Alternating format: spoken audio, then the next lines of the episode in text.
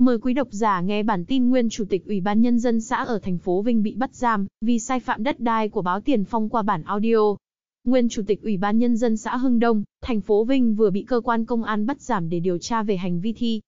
Ngày chín tháng chín, lãnh đạo Ủy ban Nhân dân phường Hồng Sơn, thành phố Vinh, Nghệ An xác nhận, sáng cùng ngày, Công an thành phố Vinh đã bắt giữ bà Trần Linh Ngọc Tú, sinh năm một nghìn chín trăm tám mươi tám, cán bộ địa chính của phường do sai phạm thời điểm làm cán bộ địa chính xã Hưng Đông.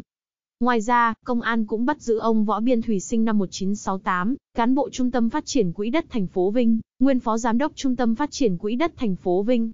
Đáng chú ý hơn, cơ quan chức năng cũng tiến hành bắt giữ ông Nguyễn Xuân Thọ sinh năm một nghìn chín trăm năm mươi bảy, nguyên là chủ tịch Ủy ban Nhân dân xã Hưng Đông, thành phố Vinh. Trước đó vào ngày mười tám tháng sáu năm hai nghìn không trăm mười chín, công an thành phố Vinh khởi tố ba bị can trên về tội thiếu trách nhiệm gây hậu quả nghiêm trọng. Cả ba được áp dụng biện pháp ngăn chặn là cấm đi khỏi nơi cư trú.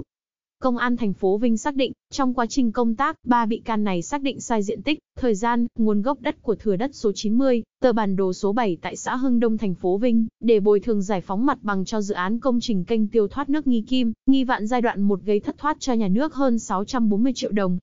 Cùng vụ việc tháng tám năm hai nghìn không trăm mười tám, Công an thành phố Vinh đã khởi tố vụ án, khởi tố bị can đối với Ngô Hữu Nghi, sinh năm một nghìn chín trăm sáu mươi, chủ nhiệm hợp tác xã, hợp tác xã Đông Vinh, xã Hưng Đông, thành phố Vinh, Ngô Quang Vương, sinh năm một nghìn chín trăm sáu mươi sáu, phó chủ nhiệm hợp tác xã Đông Vinh, Ngô Văn Hồng, sinh năm một nghìn chín trăm sáu mươi bốn, trưởng ban kiểm soát hợp tác xã Đông Vinh, và Nguyễn Hồng Lạc sinh năm một nghìn chín trăm sáu mươi mốt, kế toán hợp tác xã Đông Vinh, để điều tra về tội giả mạo trong công tác.